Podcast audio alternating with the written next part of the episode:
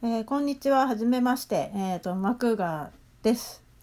えっ、ー、と、Listen to Me 熱情という、えっ、と、ポッドキャストを、えっ、と、もともとやってまして、で、えっ、と、ポッドキャスト続けてるうちに、あの、まあ、この、ラジオトークっていうアプリにたどり着いたんですけど、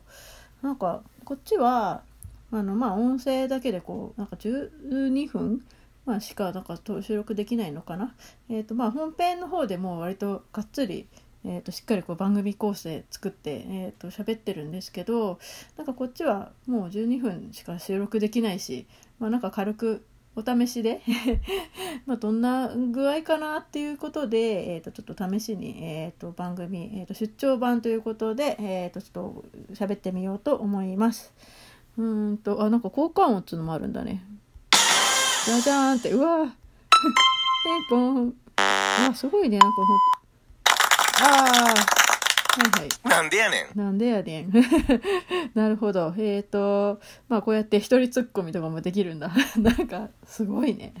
マジ、うん、ラジオなんだな、これ。一人ラジオができるんだ。まあなんか、まああんまりなんか、そういうことはやりたくなくて、別に。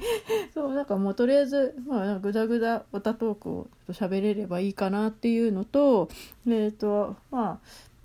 あ、あとはなんかちょっと軽く、その、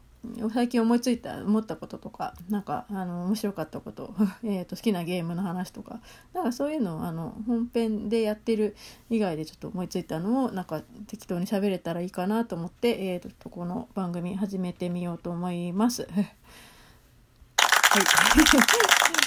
はい、えっ、ー、と、そうですな、えっ、ー、と、そうね、まず、最近ね、そうそう、あのね、全裸監督、あの、さっきこのアプリのトップページであのタグを見たんですけどあとなんかタグとかも追加できるのかな？これそう全裸監督をねそうネットフリでもう一気にもう全8話見てしまったんですけどそれがもうめちゃくちゃ面白くてそうなんか結構そうツイッターとかでも「漏れ漏れ」って書いたりもしてるんだけどなんかその辺の話をしようかな。うん、なんかまあ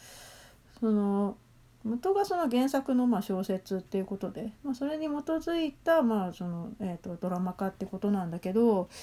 とにかくねそのその80年代のその描写がすごす素晴らしくて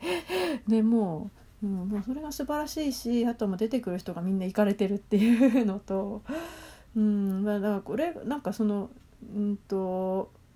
そのまあ80年代のそのアダルトビデオ業界のまあそのちょっと闇もまあ描かれたりとかしててで実際のとこは多分もっともっと闇は深いのかなと思うんだけどなんかそれをこの娯楽そのエンタメとしてこうちゃんと見せているっていうのは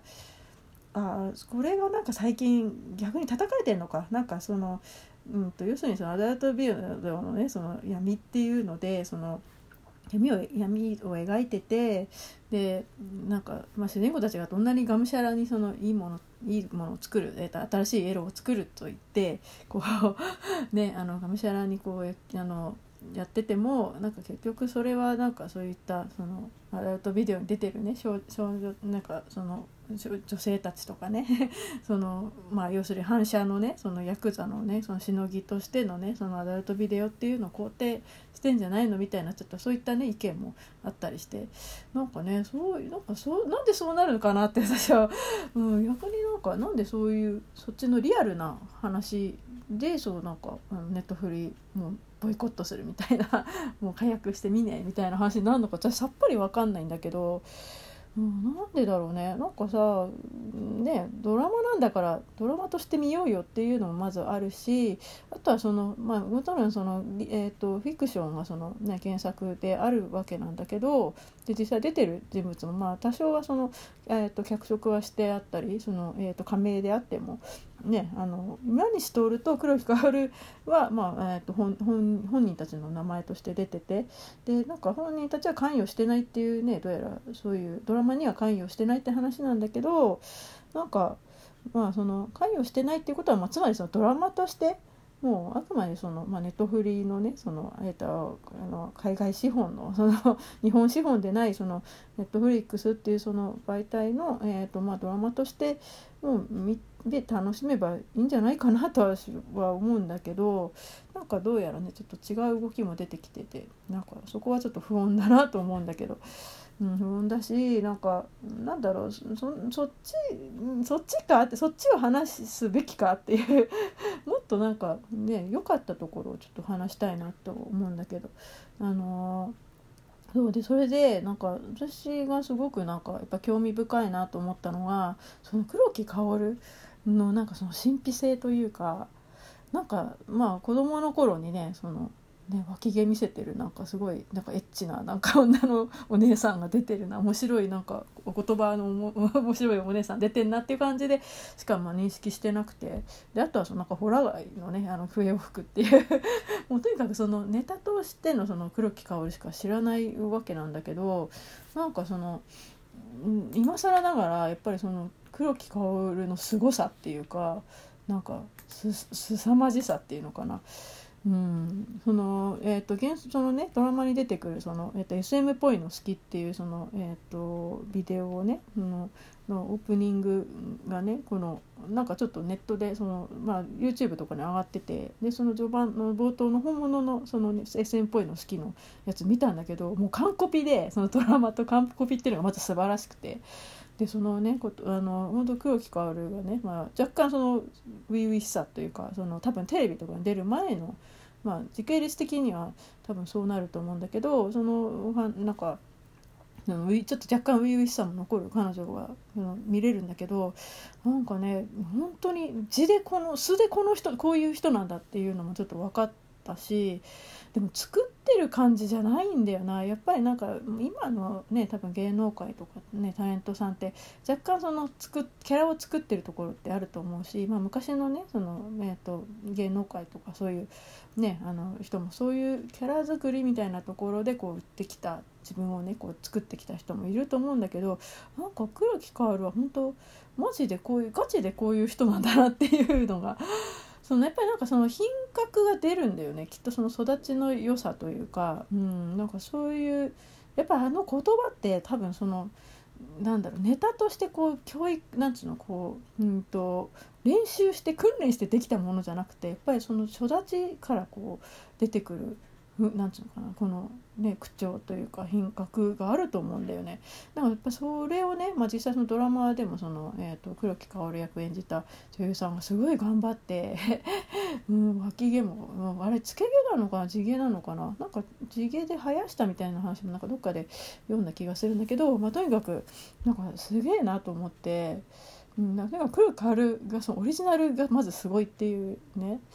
うん、でなんかいろいろねその動画ちょこちょこその昔の、ね、動画とか見てんだけどなんか探して。なんかねそう最近ちょっとみ最近さっき見つけたやつで あのビースティーボーイズはなんか昔のその深夜だと思うんだけどテレビ番組になんか出てなんかあの有名なやつ あの有名な曲えっ、ー、とこれ歌っていいのかなこうふわっと。ちょっと著作権の問題とかあるんであれなんだけど、うん、あのね有名なメジャーな曲をねその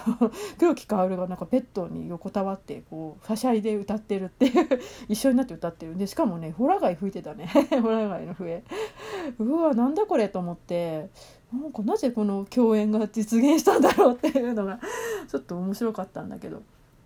そうそうあとねなんだっけあのー、そのえっ、と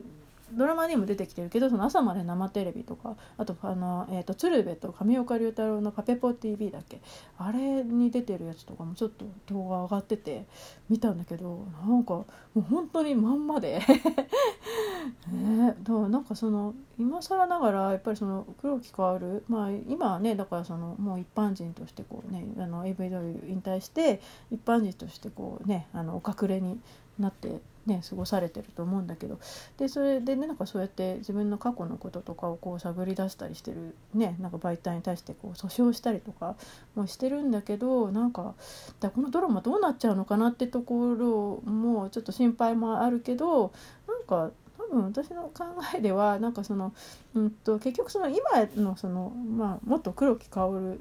さんをその別に侮辱してるわけでもなければただまあ実実際のその、ね、原作小説を元にしてるドラマなわけだからまあなんだろう本人がその本人の自体のこの人格を別に侮辱してるとかそういうねあのわけではないからなんかなんか OK というかまあ気がするんだけど、まあ、ちょっとそのシーズン2はねこれからねなんか決定したらしくて。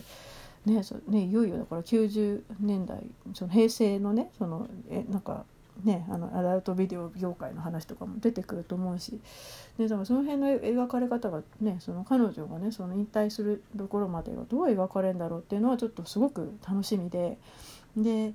そうだからどんな感じなんだろうなシーズン2ってもう今からもうワクワクしてるんだけど 多分ねだからそのほら松坂紀美子とか豊丸とかなんかあの辺のその超豊満なそのな多分なんかそういうあのスレンダーな結構80年代90年代初めはきっとそのすごいスレンダーな黒木かおりもスレンダーだと思うんだけど多分すごいスレンダーななんかあんまりそのおっぱい大きくない人とかが出てる、ね、女優さんばっかりだったんだけどなんか多分90年代のそのシーズン2は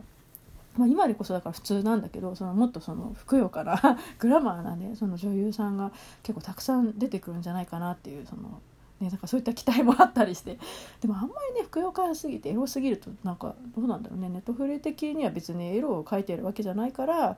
まああれじゃあれなのかなと思うんだけど、まあ、とにかくもうシーズン2がねもう発表されたってことでもう本当ワクワクが止まりません。はいえーと、あもうこんな時間かまあなんかとりあえずこんな感じでなんか思いついたことをちょっと喋ってみようと思いますのでえーとまあなんか興味があれば、えーと、よろしくお願いまた次回よろしくお願いします。えっと、お相手はマクガでした。それではバイビー